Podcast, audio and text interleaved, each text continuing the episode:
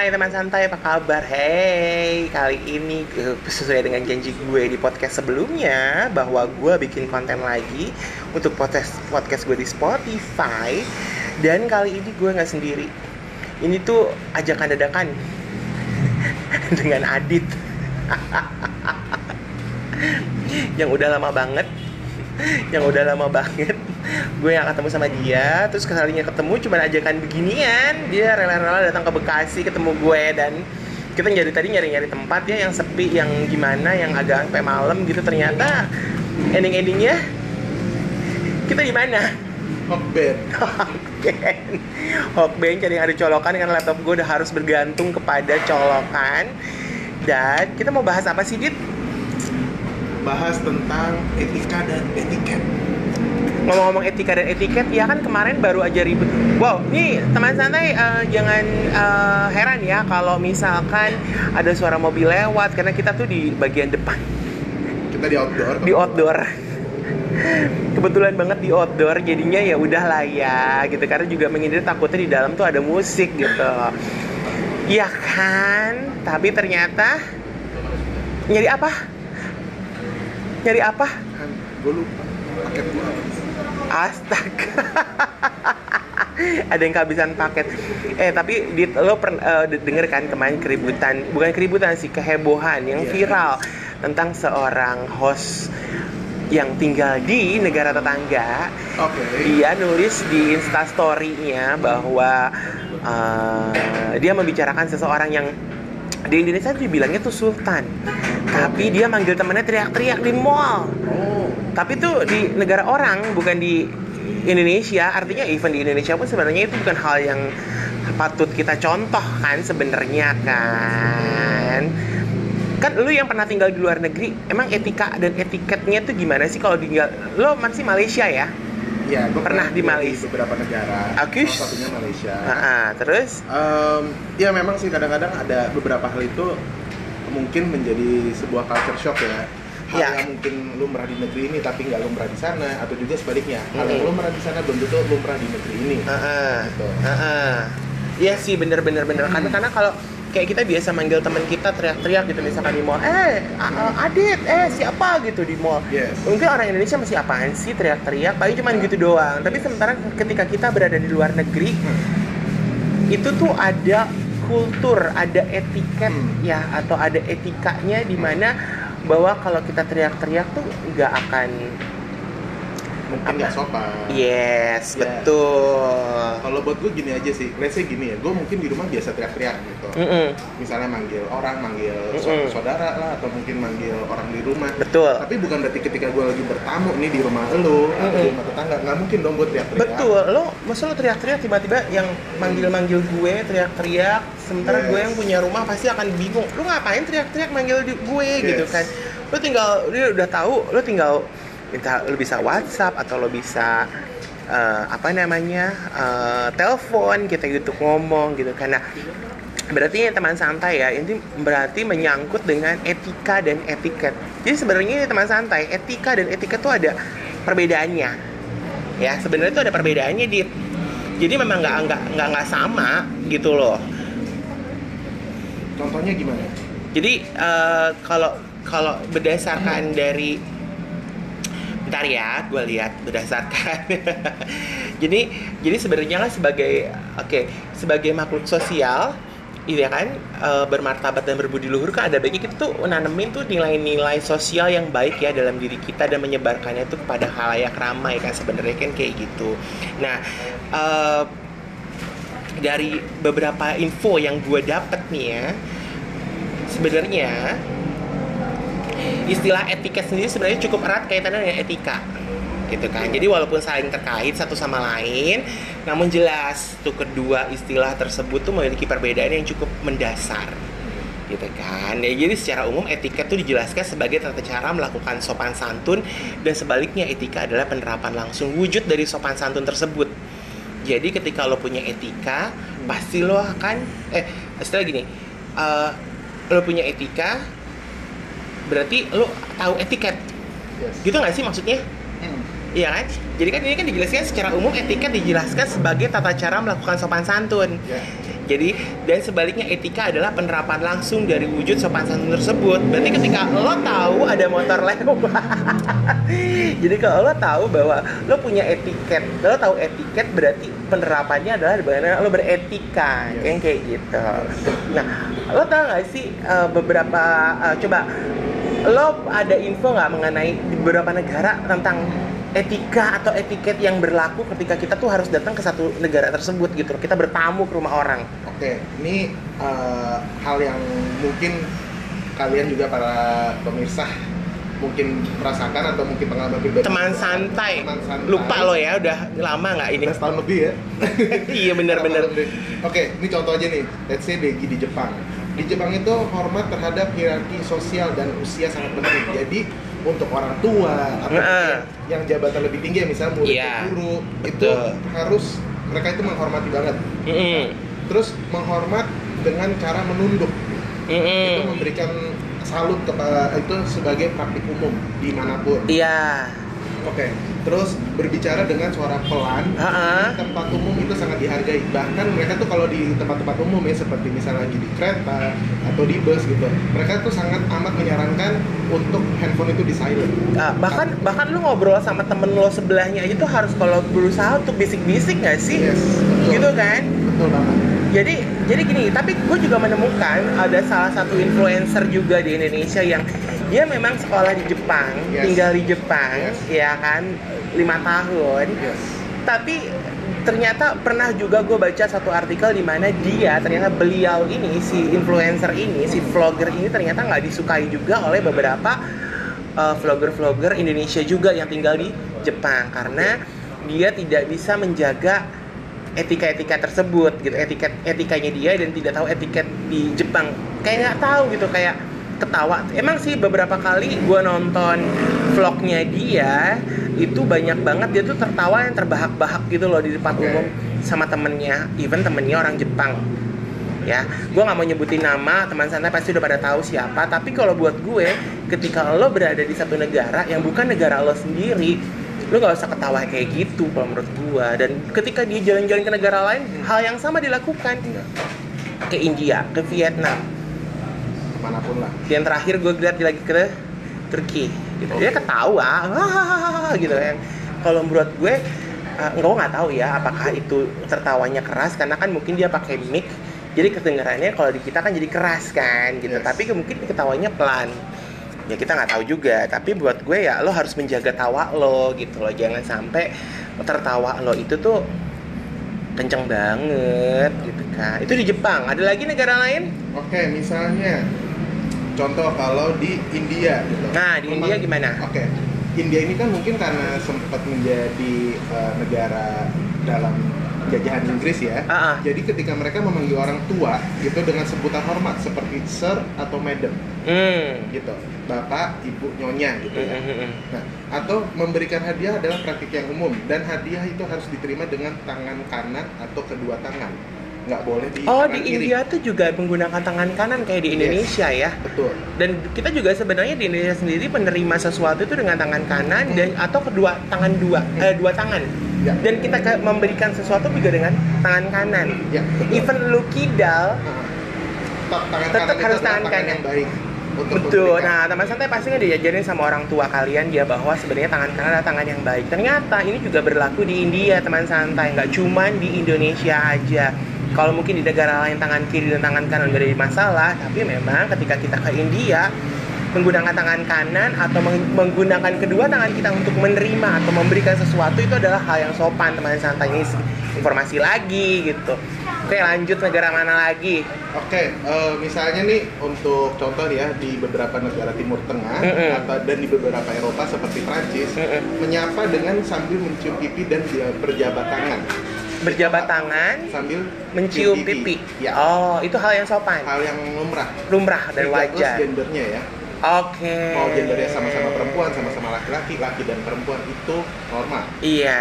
Tapi iya. sorry uh, koreksi sedikit untuk di Timur Tengah tidak ya, hanya Iya. untuk yang sesama gender. Jadi Oh, laki-laki sama laki-laki. Yes. Oke. Kecuali keluarga. Ya mungkin karena ajaran agama Islam ya yang muhrim ya Yes, betul. gitu kan. Nah, tapi juga sebenarnya yang gue tahu juga ada di, di di Korea sendiri ketika kita berbicara dengan orang tua kita tuh nggak boleh menatap mata Oke.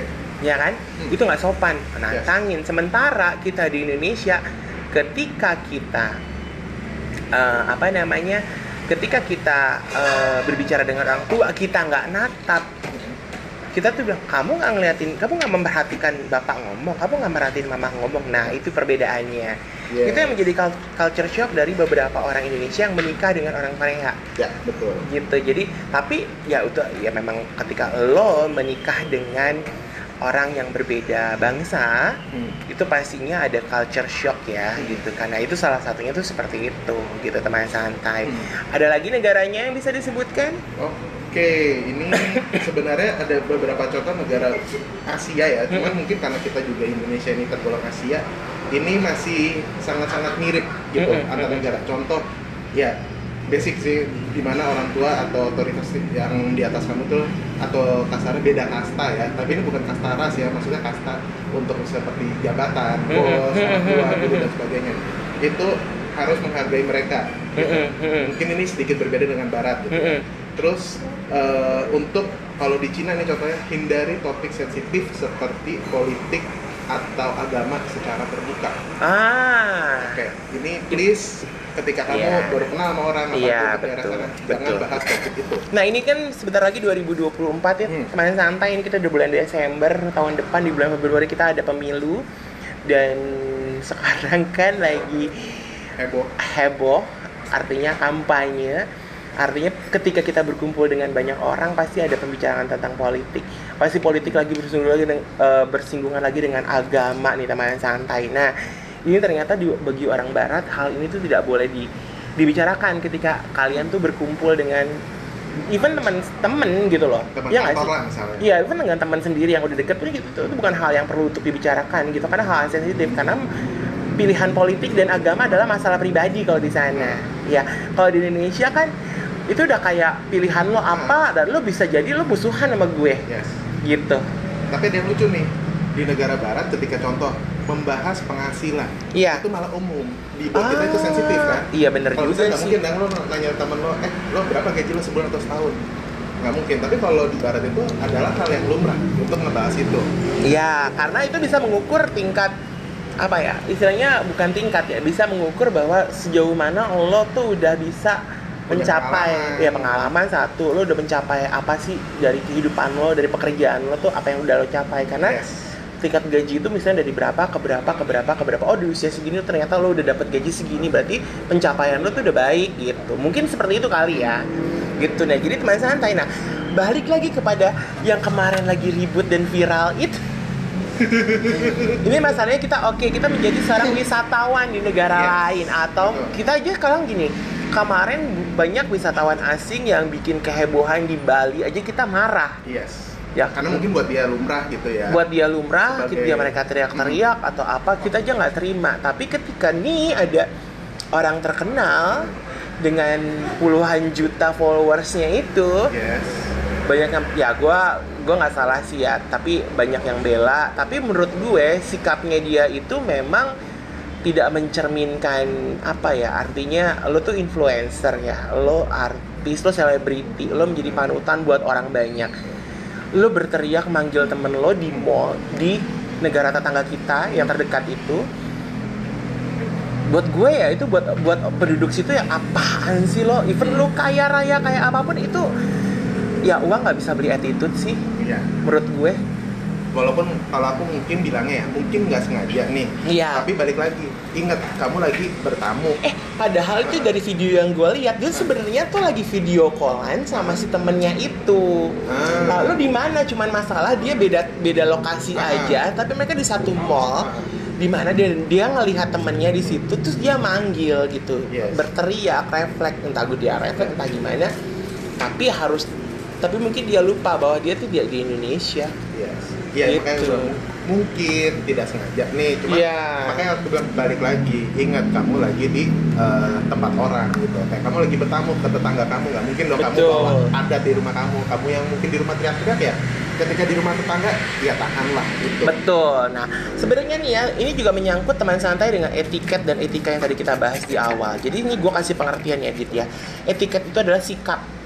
Jadi balik nih, gue tekankan lagi teman santai, etiket adalah sikap seperti tata krama atau aturan lain yang mengatur hubungan antar kelompok pekerja budaya.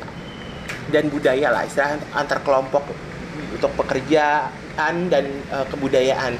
Etiket tuh berasal dari kata Perancis. Sebenarnya bunyinya sama, etiket. Etiket ya. Kayak gue agak sengau-sengau Prancis gitu kan. Nah yang yang paling dasar adalah salah satu hal yang terpenting yang diajarkan oleh orang tua kepada anak-anaknya Yes. gitu kan. Jadi anak-anak yang dibesarkan dengan tata krama dasar dapat beradaptasi dengan baik di masyarakat. Ini bekal penting nih teman santai di masa depan buat anak-anak kita gitu kan. Beberapa beberapa anak terbiasa berterima kasih misalkan. Meminta maaf. Yes. memahami cara berbagi gitu kan mau membantu orang lain dan mengetahui cara berkomunikasi yang benar dengan orang lain nah ini ini udah menjadi ini agak-agak ini juga kita concern lagi ya oke sedikit bahas eh, kita ngobrolin tentang generasi Gen Z sekarang tuh agak lupa dengan cara berkomunikasi dengan benar dengan orang lain Yes. karena beberapa teman gue eh, bermasalah dengan anak-anak Gen Z.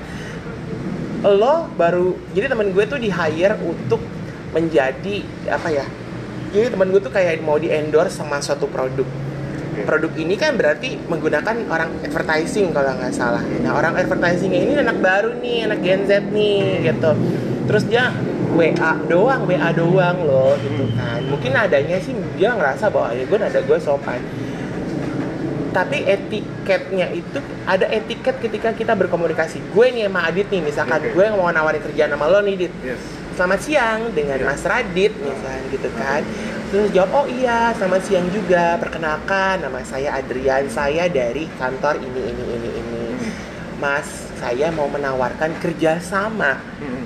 untuk uh, Produk produk X gitu kan kira-kira mas mas ada nggak sih red card untuk endorsement dari uh, produk saya ini. Ambil contoh ini adalah uh, makanan gitu. Oke. gitu kan. Pasti kan lo ngerasa bahwa bahwa oh oke orang ini di awal udah menghormati gue sebagai seseorang yang akan di hire sebagai eh, dalam tanda kutip mungkin gue- salah satu jadi brand ambasadornya. Mungkin. Sebenarnya bukan brand ambassador lebih kayak lo kan mewakili produk yang akan gue tawarkan. Yes. Pasti kan lo enak coba sekarang gue tanya gini halo selamat siang mas mas bisa endorse nggak berapa ya red cardnya jawaban lo apa Lo siapa? Nah, betul. Itu betul banget. Itu bang, itu yang terjadi sama temen gue dan akhirnya sama temen gue dia apa? Saya nggak usah deh digituin. Karena apa? Dari awal dia tidak ada itu tadi cara berkomunikasi yang benar, menghargai orang dan memberikan artinya apa orang tua lo nggak ngajarin ya Hmm. gitu itu bukan etika dan etika itu bukan pelajaran yang istilahnya di sekolah secara kurikulum ada sebenarnya enggak tapi secara tidak langsung guru pasti akan ngajarin itu dan orang tua yang harus berperan penting terhadap etika dan etiket anak-anak Atau gini deh, nggak usah ngomongin kayak gitu yang nggak j- yang topik sederhana aja. Seberapa sering sih denger udah berapa kali kasus murid sekolah dihukum Mm-mm. sama gurunya malah nuntut balik, iya iya malah yang jadi salah gurunya. Iya, betul. gitu. Nah, itu itu itu udah banyak banget sekarang terjadi. Nah, teman santai, tata krama dasar atau etiket adalah perilaku baik seseorang dalam hubungannya dengan orang-orang di sekitarnya, teman santai. Jadi memang yang kita kasih contoh tadi itu memang benar-benar eh, tata krama dasar sih Yes. memberikan salam dulu, memperkenalkan diri, lalu mem- mengungkapkan apa maksud dan tujuannya. Baru kita bertanya lebih lanjut apa sih yang bisa kita eh, yang bisa kita dapat dari orang tersebut? Atau pekerja atau kerjasama apa yang bisa kita jalin? Atau perkenalan deh kita nggak usah ngomongin soal pekerjaan perkenalan.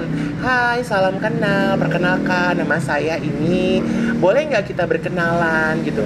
Kalau orang yang diajak berkenalan tidak mengizinkan oke berarti kita harus mundur. Yes. jangan lo maksa jangan tiba-tiba yang ah sok cakep loh kayak lo ini ini aja gue gini ah itu sering banget terjadi pernah? Yes.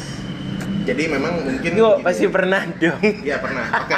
Ini contoh kayak gue waktu itu kan kayak lagi di company gue itu ada kom- komunitas ya Iya. antar company swasta Iya, di sebuah gala dinner. iya. Oke, mungkin company yang gue representasiin ini mungkin ya bisa dibilang kelasnya mungkin kelas pemula. Iya. Di situ gue bertemu dengan beberapa orang Mm-mm. yang dari kantor-kantor yang brandnya itu cukup bagus lah. Bisa Iya. dikatakan mereka bintang 5, Iya. gue mungkin masih kategori bintang 3 atau bintang 4. Iya, betul. Nah, ketika saya approach orang itu tuh mereka lihat kamu dari mana? Oh, saya dari sini. Saya tunjukin kartu nama apa segala macam untuk sekedar berkomunikasi lah introduction. ah, ah, Tapi ah.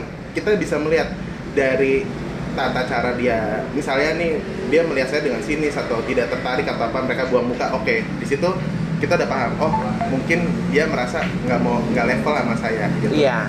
Nah, itu kan eh, kita juga sebenarnya bisa nilai. Oh, percuma ya kerja di tempat bagus tapi etiket lu seperti ini Betul. mungkin kalau etiket yang baiknya adalah ya profesional aja tetap oh ya salam kenal atau apa tapi tapi mungkin pamit dengan cara profesional oh sorry ya saya masih sibuk dengan kerabat saya atau gimana nanti Iya. kita komunikasi lagi Iya. buang muka silakan Iya. tapi kalau dari awal udah buang muka di situ kan udah lihat oh lo kayak gini oh. Iya, iya, iya, itu benar sih, benar sih, benar. gitu. Jadi ya teman santai ya, seseorang dengan perilaku yang baik itu juga menjalani kehidupan sosial juga baik sih sebenarnya. Iya kan? Oleh karena itu kan sebenarnya orang tua harus mengajarkan tata krama dasar kepada anaknya sejak dini agar kelak bisa berkomunikasi dengan baik Yes. gitu kan. Nah, ini tuh menyangkut masalah juga komunikasi bagaimana kita sebagai seorang individu tuh kita bisa berkomunikasi dengan baik kepada orang lain dan kita peduli dengan orang sekitar kita. Artinya kita berkomunikasi dengan orang tanpa kita harus mengganggu orang lain.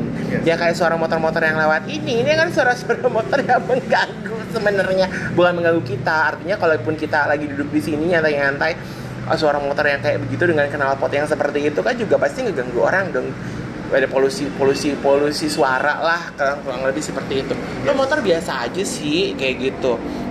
Tapi lo pernah nggak sih ada lo secara nggak sengaja terus lo melakukan hal yang nggak nggak nggak istilahnya wah nggak sesuai dengan kan lo pernah di luar negeri nggak sesuai dengan tempat dan negara itu gitu. Lo pernah Iya. nggak tiba-tiba kecolongan kayak gitu? Oke ini eh, pribadi juga. Heeh, jadi waktu itu gue lagi di Hong Kong. Heeh, karena gue ngeliat outdoor gitu kan ya. Ha. ya udah gue ngerokok nih. Heeh, gue ditegor sama polisi situ. Heeh. ternyata biarpun di outdoor walaupun sebelah tempat sampah nggak boleh ngerokok. Ah. mereka ternyata di beberapa titik ya mungkin nggak semua Hong Kong. Cuman yang gua daerahnya yang gua saat itu sedang berdiri daerah downtown. Jadi gue malah ditegor lo nggak boleh ngerokok di sini gitu. Terus dia minta paspor atau apa ya mungkin karena dia juga tahu ya oh lo baru sekali ini ke Hong Kong karena dia mungkin lihat cap paspor juga baru pendatang lah kita saya turis baru gitu dia ngasih warningnya ya oke sorry lo matiin rokok lo tapi nggak boleh buang di sini lo buang di sana dia ditunjukin tempatnya lo kalau mau rokok di sana lo nggak boleh ngerokok di sini karena ini masih kategori uh, public area lah gitu jadi udah kayak Singapura juga gitu ngerokok Iya. jangan sembarangan Iya. Iya. Nah, tadi kan kita bahas eh, etiket ya teman santai. Sekarang etika se- dalam dalam kajian ilmu linguistik ya sebenarnya etika itu berasal dari bahasa eh, Yunani yaitu ethos yang beras, berarti berasal dari eh, kata kebiasaan gitu kan. Dalam ini tuh perspektif objek adalah tindakan sikap atau perilaku orang tersebut. Jadi secara lebih spesifik pengertian etika adalah ilmu tentang sikap dan kesusilaan seorang individu dalam lingkungan sosialnya yang syarat dengan aturan dan prinsip yang berkaitan dengan perilaku yang dianggap pantas.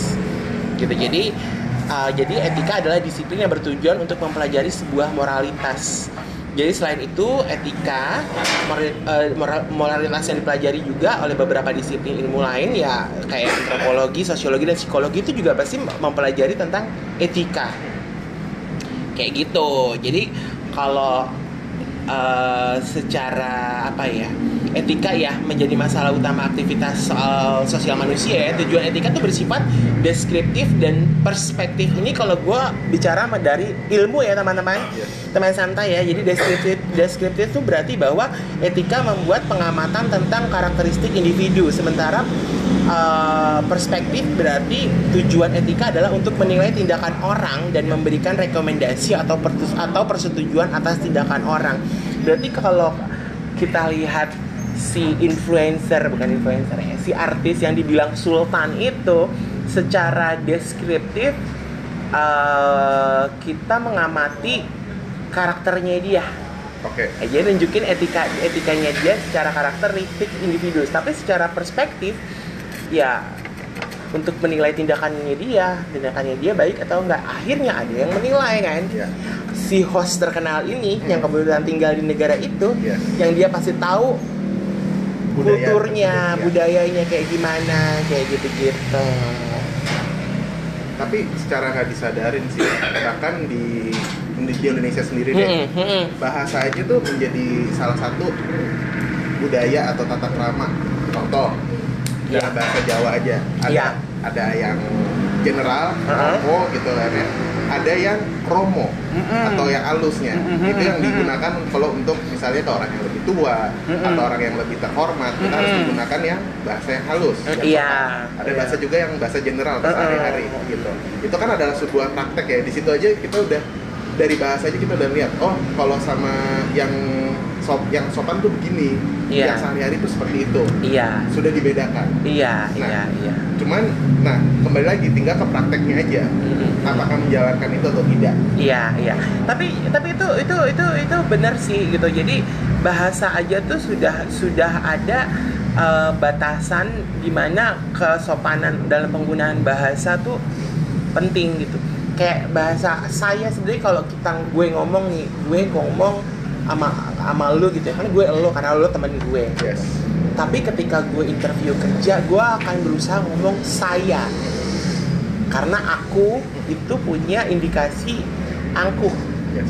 Ketika gue ngomong aku dan kamu, ya istilah aku, aku itu mungkin gue akan ngomong mungkin dengan pacar gue, atau dengan saudara gue, atau dengan teman gue gitu. Tapi kalau kita ngomong dengan orang yang lebih entah lebih tua dan atau kita baru kenal, kita pasti ngomongnya saya. Gitu. Tapi ya gitu. Tapi mengenai mengenai kita eh, memang ini teman santai ya.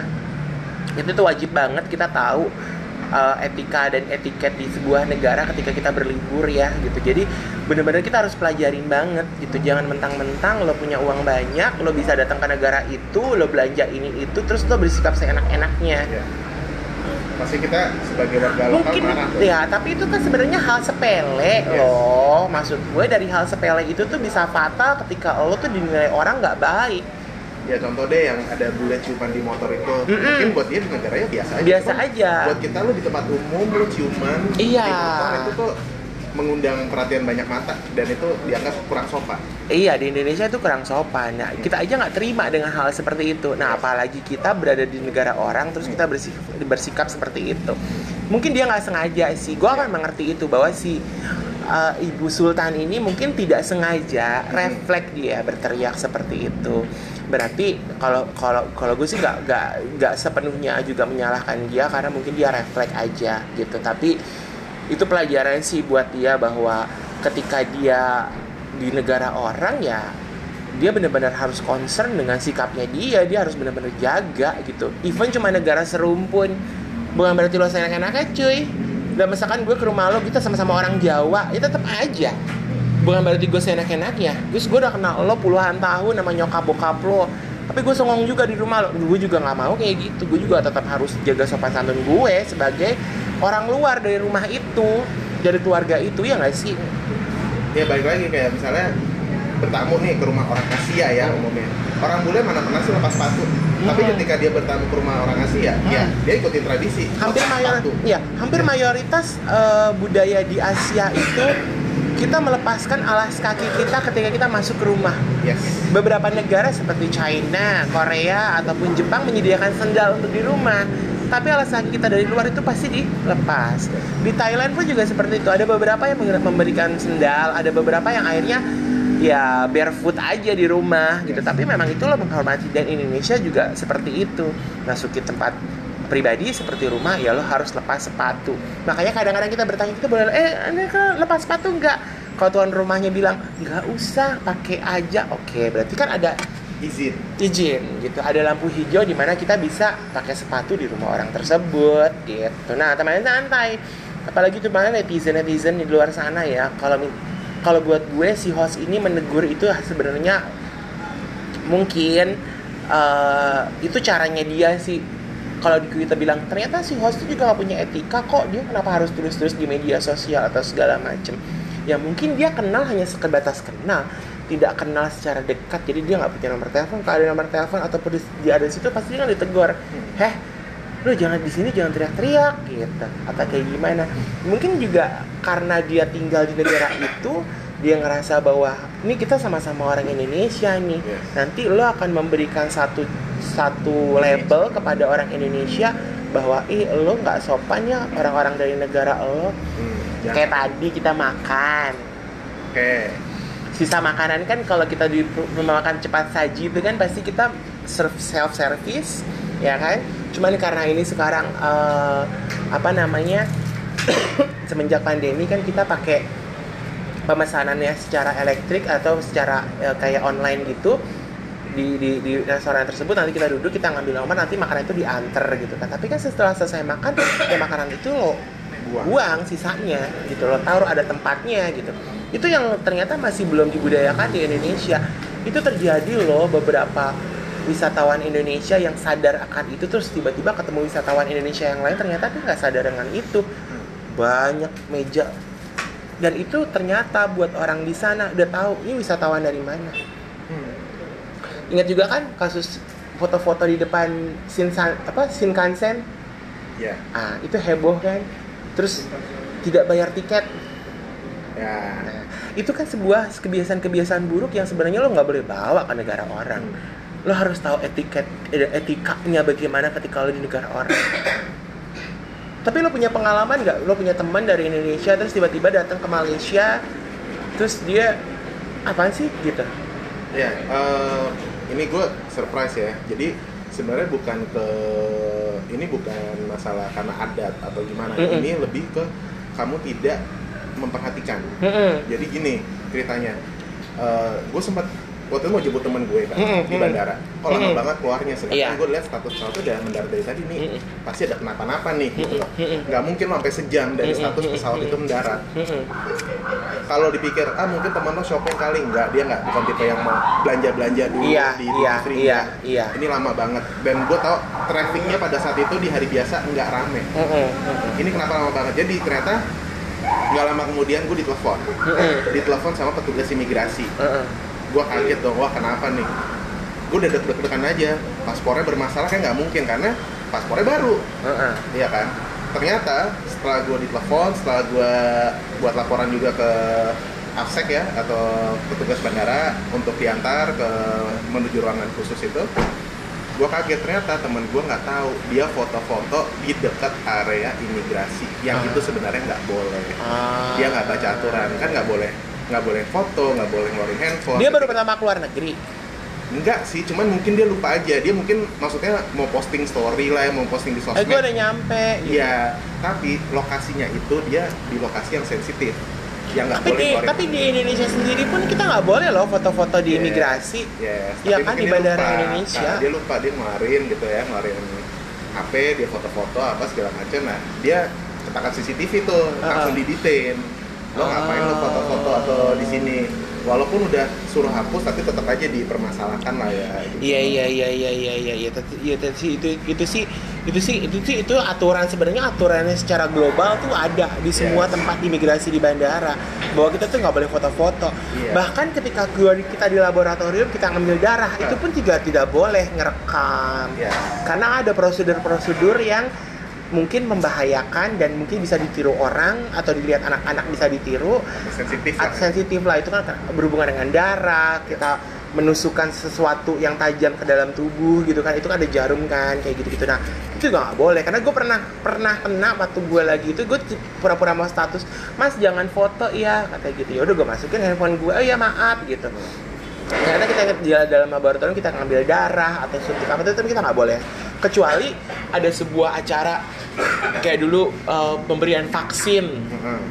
Yang vaksin besar-besaran yang dulu waktu covid gitu kan ya. Mungkin ada dokumentasi memang vaksin itu dilaksanakan memang itu harus di didokumentasikan ya itu atas izin dari pihak-pihak yang sudah saling berhubungan kayak gitu.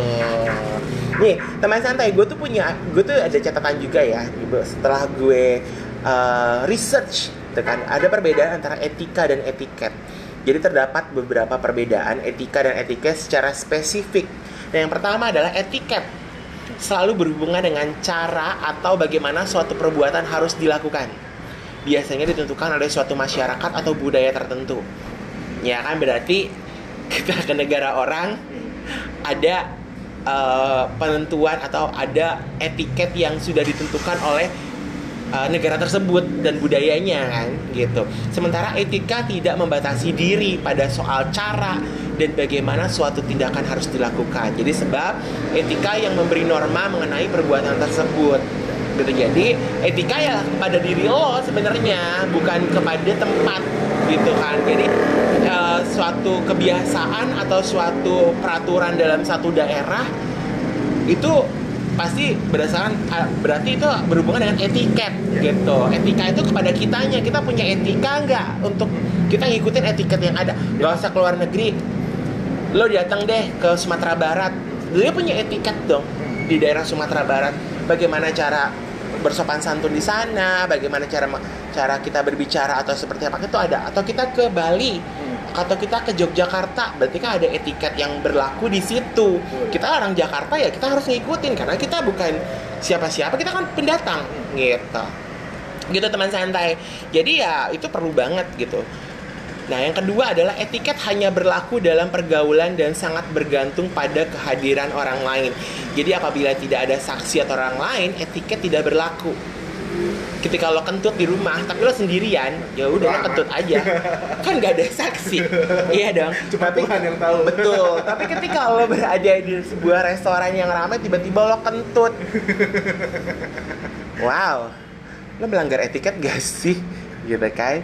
Nah, lain halnya dengan etika, ada atau tidak adanya orang lain, etika tetap berlaku dan tetap menjadi pedoman di masyarakat. Artinya ketika kita di rumah, misalkan kita punya kebiasaan bersih-bersih rumah atau kita nggak bisa ya kebiasaan uh, uh, rapih gitu.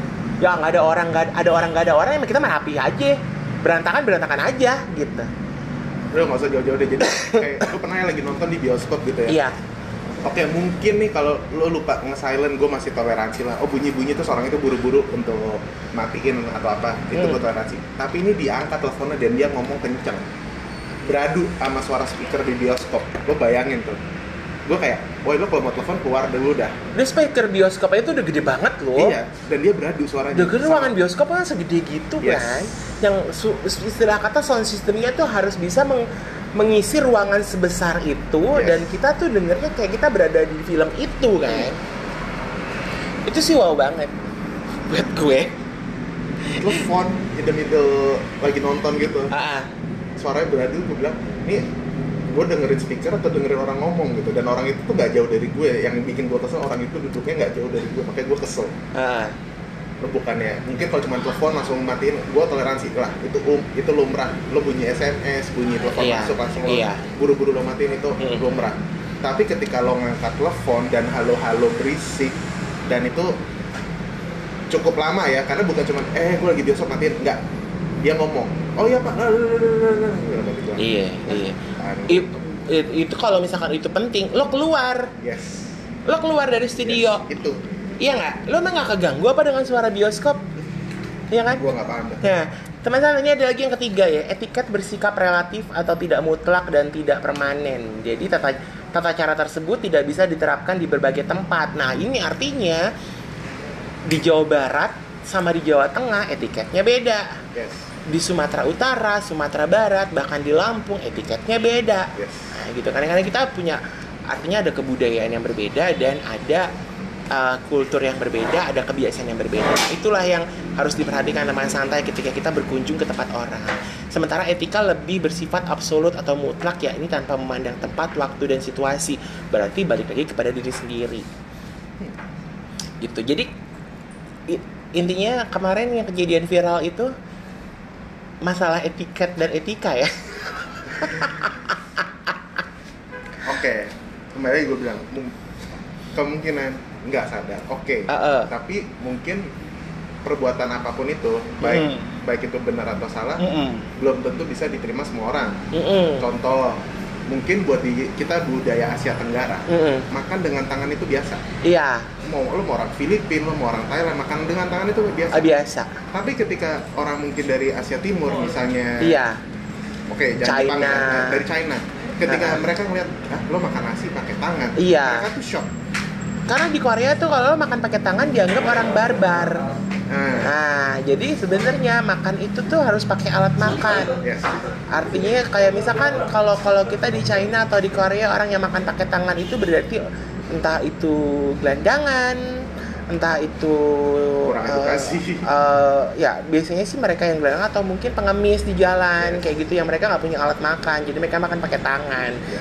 Itu ter- terlihat kok di di, di drama-drama Cina yang Hmm. gue sering gue tonton kalau misalkan ada satu tokoh-tokoh yang dia jadi gelandangan atau jadi pengemis mereka makan pakai tangan gitu karena memang mereka nggak punya gitu maka buat beberapa orang yang bukan gelandangan ya mereka menggunakan sumpit sendok Hmm. gitu kan gitu tapi ini hanya secara umum ya walaupun mereka ada contoh di Jepang itu ketika mereka makan beberapa jenis sushi atau sashimi mereka tetap Harus pakai tangan, Iya. betul. ada yang pakai sumpit ada yang pakai tangan iya jadi makan sebenarnya eh, bener makan sushi justru malah katanya makan sushi itu harusnya pakai tangan Oh, jadi gitu. diambil celup ke soyu gitu kan baru lo makan gitu jadi bukan pakai sumpit kalau makan sashimi mungkin sashimi nggak ada nasinya kan? Dia mentah gitu. Jadi dia harus uh, pakai sumpit Yes. gitu. Tapi sebenarnya makanya kan kalau di restoran sushi di Jepang kan sushi itu kan lo mesen uh, sushi itu kan dihidangkan kan dalam satu piring kecil cuma dua biji dua biji. Yes. Ya udah lo emang pakai tangan sebenarnya. Hmm. karena juga nasi um, penyajiannya pun juga si chefnya juga dengan tangan. ngemak-ngemaknya pakai tangan. Tapi ya teman santai itu adalah istilahnya ya ya kita ngobrolin ini ngerasa bahwa eh, itu jadi polemik gitu loh teman santai. Kalau kalau kita berada di negara orang atau di kampung orang ya kita harus tahu. Kalau misalkan kamu merasa nggak cocok atau nggak sesuai dengan apa yang ada di situ ya kamu lebih baik diem atau setidaknya kamu nggak melakukan apa pun yang yang melanggar uh, kebiasaan di situ. Misalkan kamu nggak suka dengan kebiasaan-kebiasaan yang ada di kampung tersebut gitu. Walaupun kamu ini yang paling susah sih dihadapin ketika kita pindah pindah tempat tinggal. Kayak gue.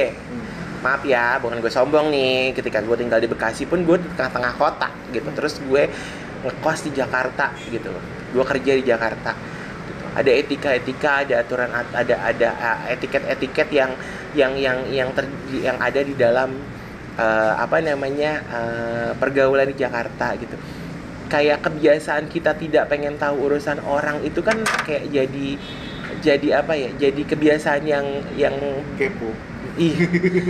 Ah itu akhirnya pas ketika gue pindah lagi ke rumah yang baru di sini ternyata gue punya tetangga kepo. Kenapa dia kepo ya ya kayak gue cuman pergi ke Al Alfamart di depan gitu kan. Mau ke mana? Nah gitu. iya. Kalau enggak kalau waktu awal-awal mungkin karena gue sebagai warga baru gue mungkin masih ya ke depan gitu. Tapi kok ya setiap hari sampai detik ini cuy. Bawa masak aduh urusan gue mau masak apa mau kagak? Hmm. Iya kan? Kadang gue jawab, nggak males, begitu. Karena mungkin dari diem gue udah udah males dari yang gue jawab terus gue males jawab sampai gue kesel dia nanya mulai gue jawab lagi. Tapi jawabannya ketus gitu. Tapi yang mungkin kalau tetangga yang lain kan lebih kayak ya udah gue nggak perlu tahu urusan lo. Cuman dia doang sih. Jadi dia dia membawa dia membawa etiket yang ada di kampungnya dia gitu. Bahwa dia biasa untuk interaksi bahwa ada orang lewat mau ke mana? Eh, orang cuman jalan pakai celana pendek naik motor cuman mau beli makanan jalan-jalan mulu. Bo urusan gue. Orang paling beli rokok atau beli apa lagi nah atau cuman beli nasi uduk. Mungkin awalnya terkesan basa basi eh, cuman lama-lama kan jadi annoying ya kalau tiap hari gitu. Kayak begitu. Begitu memang. Memang begitu. Nah teman santai pernah nggak punya pengalaman yang kayak gitu? Atau teman santai punya rencana keluar negeri? Ini kan bentar lagi liburan di tahun baru. Ya kan? Nah kalau kalian keluar negeri atau mungkin kalian ke tempat yang lain perlu diperhatikan tentang etiket di tempat tersebut. Dan kalian pasti punya etika dong yang diajarkan di rumah. Harus bagaimana dan harus bagaimana kayak gitu. Karena kalau punya punya kesimpulan nggak dari pembicaraan kita? Kesimpulannya adalah di mana pun lo berada jadilah eh, maksudnya harus selalu kayak oke gue harus ngeset try to be your best gitu best behavior. Iya. karena kita nggak pernah tahu gitu loh. Orang orang lain selalu ngejudge hari gini kamera di mana-mana Mm-mm. netizen di mana-mana Dan jadi semua orang punya handphone berkamera, yes. Smartphone. uh, jangan sampai uh, bahkan ini di mana pun ya di jalan raya di mana pun gitu lo mungkin biasa nyelonong jalanan atau gimana. Sekarang kamera udah banyak. Sekarang channel-channel YouTube berdashcam udah banyak. Jangan sampai nanti uh, dari bukti itu nih misalnya ada mobil ngelawan arus viral terus ketahuan sama polisi plat nomornya kelacak jadi pelanggaran Iya, iya. Nah, Karena yang masuk bukti. akhirnya mungkin kita tidak memasukkan itu ke dalam media sosial, Hmm. tapi orang lain memasukkan ke, ke media sosial. Ya, Hmm. orang membuat jejak digital diri kita yang kita nggak bikin, Hmm. gitu. jadi historinya udah jelek deh Iya, gitu. Dan itu mempengaruhi banyak hal di kehidupan kita di masa depan sih teman santai kayak misalkan dalam pekerjaan. Jadi ada trust yang nggak apa ya istilahnya kepercayaan itu jadi berkurang gitu loh. Bahwa oh ntar lo berlaku seperti ini ntar lo seperti itu kayak gitu gitu tapi ya itu balik lagi sih kepada masing-masing orang ya gitu. Kalau misalnya ya mungkin itu ketidaksengajaan atau mungkin ada sesuatu yang memang nggak nggak nggak apa ya nggak nggak sengaja di nggak sengaja terjadi gitu ya ya wajar. Bisa mungkin masih bisa dianggap lumrah kayak gitu. Oke teman santai. Kalau kesimpulan dari gue adalah ya attitude tidak bisa dibeli dengan uang. Jadi ketika lo punya attitude yang baik dan etika yang sudah ditanamkan dari orang tua lo, orang tua lo sejak kecil ya itu akan tercermin ketika lo bersikap nantinya di tempat orang. Ya nggak sih? Betul. Kayak gitu aja teman santai. Udah lumayan nih malam-malam eh tapi ngomong-ngomong ya Hamada Anwar gue udah sama Adit loh. Kapan lo sama gue lagi? Kita eh, nge-podcast lagi. Sok sibuk dia. Banget. Sibuk apaan Eh, sih? sekali-sekalinya nge-WA curhat. Eh ngomongin dia nih. Kayaknya kenal tuh yang diomongin. Ya udah teman santai. Terima kasih. Uh, semoga apa yang kita bicarakan sekarang uh, bisa menjadi manfaat atau juga bisa istilah kata uh, ada hal-hal yang mungkin kita bisa sadari bahwa oh iya ya ketika gue harus berlibur ke luar negeri ke tempat orang ke negara orang atau mungkin kita liburan ke uh, kampung orang kita bisa menjaga sikap kita dan kita menghormati peraturan dan etika etiket yang berlaku di sana. Kayak gitu teman santai oke? Udah mau akhir tahun yang mau berlibur selamat berlibur. Semoga liburan yang menyenangkan tetap jaga attitude ya nggak sih? Yes, Iya kan, betul kan? jaga Mm-mm. jaga kesehatan. Iya betul. Ya jaga uang juga jangan sampai boros. Pulang-pulang utang banyak banyak tagihan lagi. Heeh, pinjol mengantri. Oke kalau gitu dengan santai. Sampai ketemu lagi di episode berikutnya. Gua nggak tahu kita akan gua akan ngebahas apa Dengan siapa atau gue sendirian lagi. Sampai jumpa Di podcast Santai Say Salam. Santai Say